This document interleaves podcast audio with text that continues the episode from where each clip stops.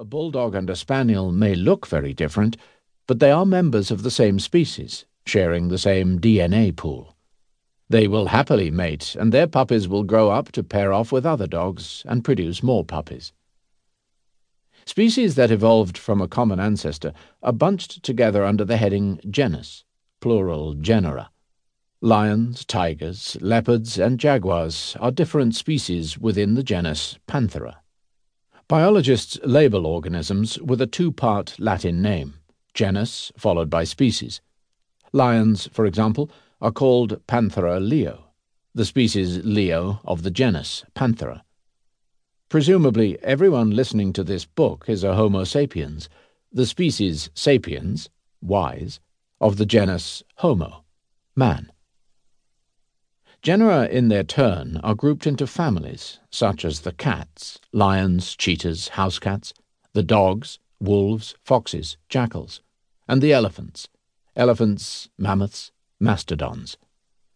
All members of a family trace their lineage back to a founding matriarch or patriarch. All cats, for example, from the smallest house kitten to the most ferocious lion, share a common feline ancestor who lived about 25 million years ago. Homo sapiens, too, belongs to a family. This banal fact used to be one of history's most closely guarded secrets. Homo sapiens long preferred to view itself as set apart from animals, an orphan bereft of family, lacking siblings or cousins, and, most importantly, without parents. But that's just not the case. Like it or not, we are members of a large and particularly noisy family called the great apes. Our closest living relatives include chimpanzees, gorillas, and orangutans. The chimpanzees are the closest. Just 6 million years ago, a single female ape had two daughters. One became the ancestor of all chimpanzees. The other is our own grandmother. Skeletons in the closet. Homo sapiens has kept hidden an even more disturbing secret. Not only do we possess an abundance of uncivilized cousins, once upon a time we had quite a few brothers and sisters as well.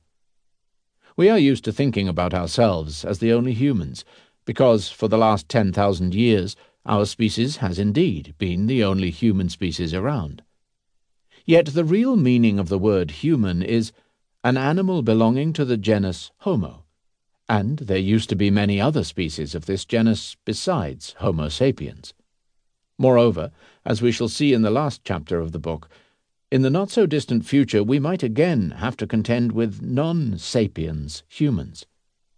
To clarify this point, I will often use the term sapiens to denote members of the species Homo sapiens, while reserving the term human to refer to all extant members of the genus Homo. Humans first evolved in East Africa about 2.5 million years ago from an earlier genus of apes called Australopithecus, which means southern ape. About 2 million years ago, some of these archaic men and women left their homeland to journey through and settle vast areas of North Africa, Europe, and Asia. Since survival in the snowy forests of northern Europe required different traits than those needed to stay alive in Indonesia's steaming jungles, human populations evolved in different directions. The result was several distinct species, to each of which scientists have assigned a pompous Latin name. Humans in Europe and Western Asia evolved into Homo neanderthalensis, man from the Neander Valley, popularly referred to simply as Neanderthals.